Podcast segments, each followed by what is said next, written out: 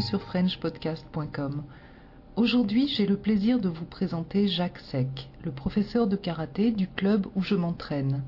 Si rien ne me prédisposait à pratiquer ce sport, je reconnais que j'y ai pris goût et que sa pratique m'apparaît bénéfique tant physiquement, musculation, latéralisation et synchronisation des mouvements, que psychologiquement, confiance en soi et évacuation du stress.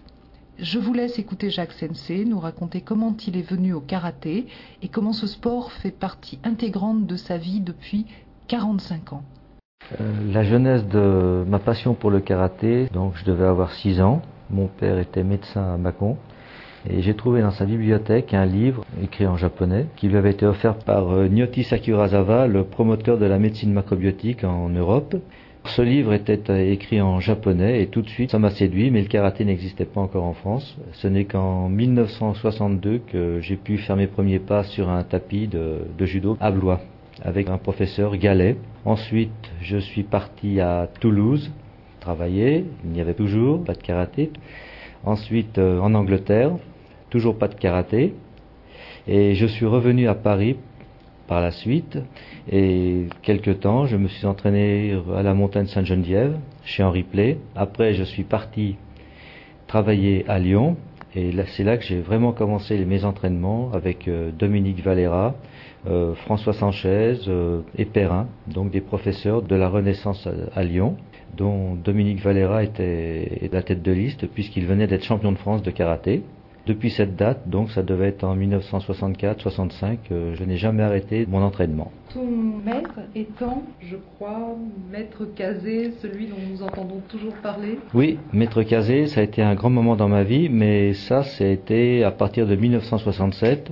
Euh, précédemment, je m'étais entraîné à la montagne Sainte-Geneviève, à l'Académie française d'arts martiaux, avec Henri Play, Yoshina Onambu, euh, il, y avait, il y avait aussi Barou, Lavorato, tous ces gens-là qui sont connus maintenant. Euh, Francis Didier, actuel président de la Fédération française de karaté.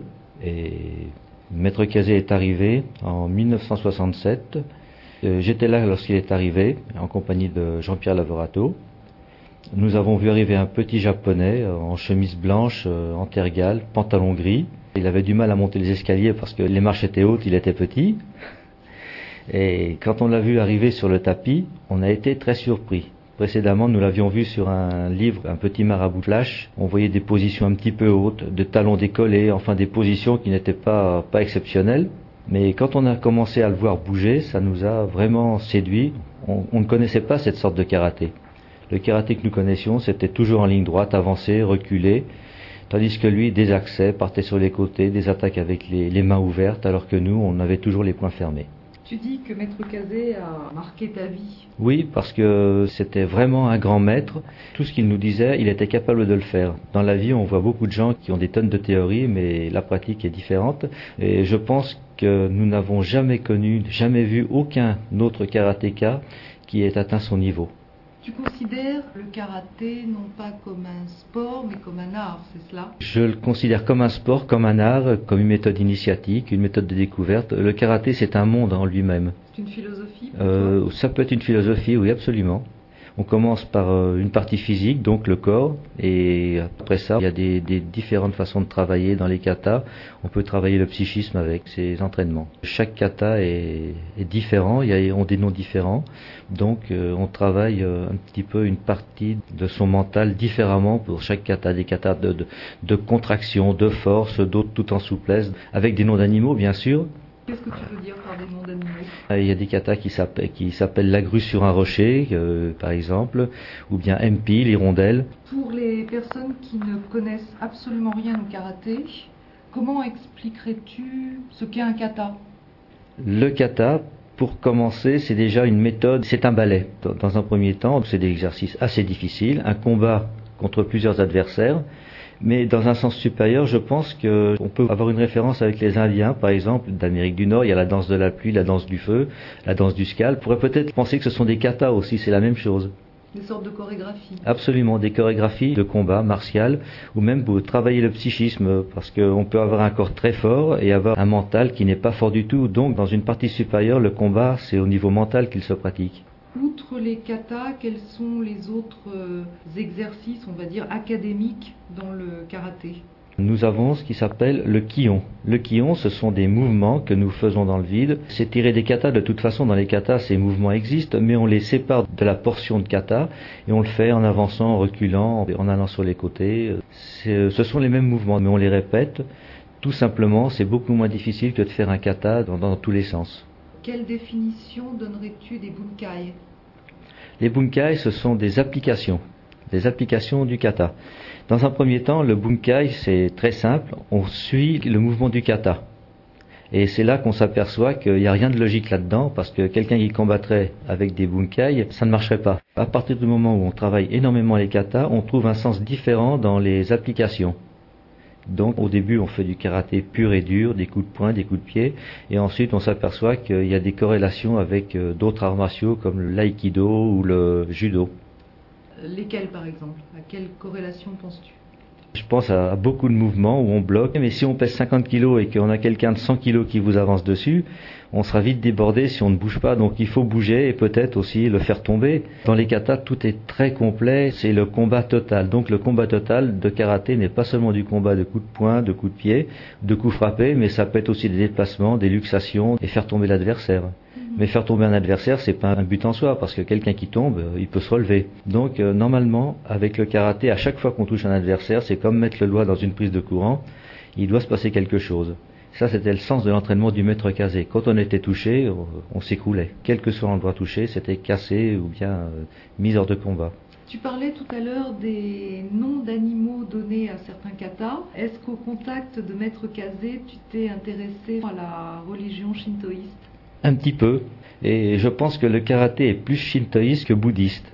Euh, on parle des kami, des dieux, des choses comme ça. La preuve en est, c'est que les grands maîtres de karaté faisaient partie des sectes euh, Shingon ou autres, donc ils se rattachent vraiment au shintoïsme, aux dieux de la montagne. Et certains exercices euh, se pratiquent d'ailleurs dans la montagne. le karaté est très chamanique de toute façon.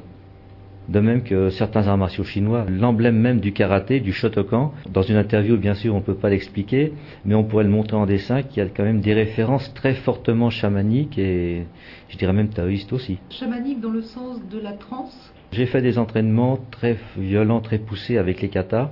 On peut arriver à entrer dans des trans. Ce sont des trans martiales donc dirigé. Il y a des films qui ont été faits là-dessus, difficiles à trouver, sur le Silak indonésien, où eux alors euh, sont beaucoup plus proches encore de la nature euh, que nous. Donc trans, mais sans psychotrope. Le, psychotrope, non, absolument pas. Ça, disons que c'est une prothèse pour arriver à, avoir des trans, mais c'est pas naturel. En karaté, les Japonais ont, tendance aussi de temps en temps à faire un kata quand ils se réunissent. Après, ils boivent un verre de vin ou d'alcool, de saké. Ensuite, on refait le kata et puis c'est le dernier qui tient pour enlever toute inhibition, pour ne plus sentir la douleur. Mais c'est pas tellement traditionnel toutes ces choses-là. Tu as voyagé au Japon? Jamais. Mais je pense qu'il n'est pas nécessaire d'aller au Japon pour euh, trouver la tradition, parce que les, grands maîtres japonais sont continuellement chez nous. Il y en a plein qui viennent, qui viennent du Japon. Parce que eux se déplacent, ils viennent en France, en Allemagne, en hmm. Italie, partout dans le monde.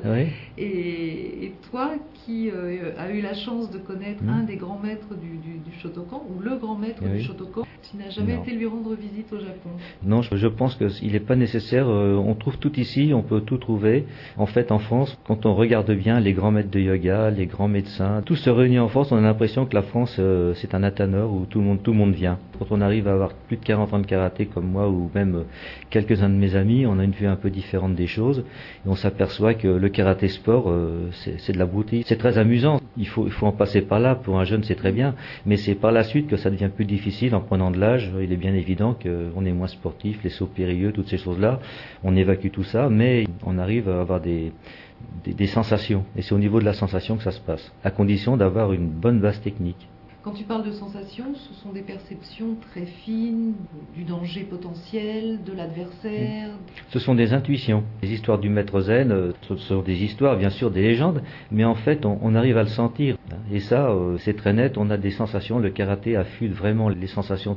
Pour en revenir à Maître Cazé, celui-ci arrive en 67 en France et s'installe un an plus tard avec sa famille. Oui, il est venu en 67, invité par Henri Play à la montagne Sainte-Geneviève. On a fait le stage et ensuite il est reparti.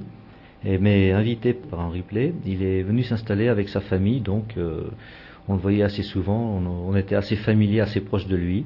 Après, il, est, il a quitté Henri Play, il est parti euh, donner des cours dans une autre salle, je n'ai pas suivi, donc euh, une interruption pendant un ou deux ans. Toujours à Paris? Toujours à Paris, oui, sauf euh, pour les stages qu'il faisait épisodiquement en toute la France, aussi bien à Annecy, dans toute la, la, France, il a rayonné. En 76, il a quitté la salle qu'il avait au 44 rue Daguerre, et il a rayonné dans toute l'Europe et même le monde entier. En fait, Kaze Sensei nous disait, il n'y a pas de passeport, on est tous pareils, on a le même passeport, c'est le karaté. Et c'est pour ça que nous allions en Arabie Saoudite, que nous allions en Russie, aux États-Unis, au Mexique, euh, en Chine, partout on, se connaît et on pratique la même chose. Et il n'est même plus question de race. On aime le karaté et rien ne peut faire que nous soyons des ennemis. Vraiment, le karaté est un ciment. Merci de votre écoute. Je vous invite à revenir très bientôt sur frenchpodcast.com pour découvrir la seconde partie de cette interview.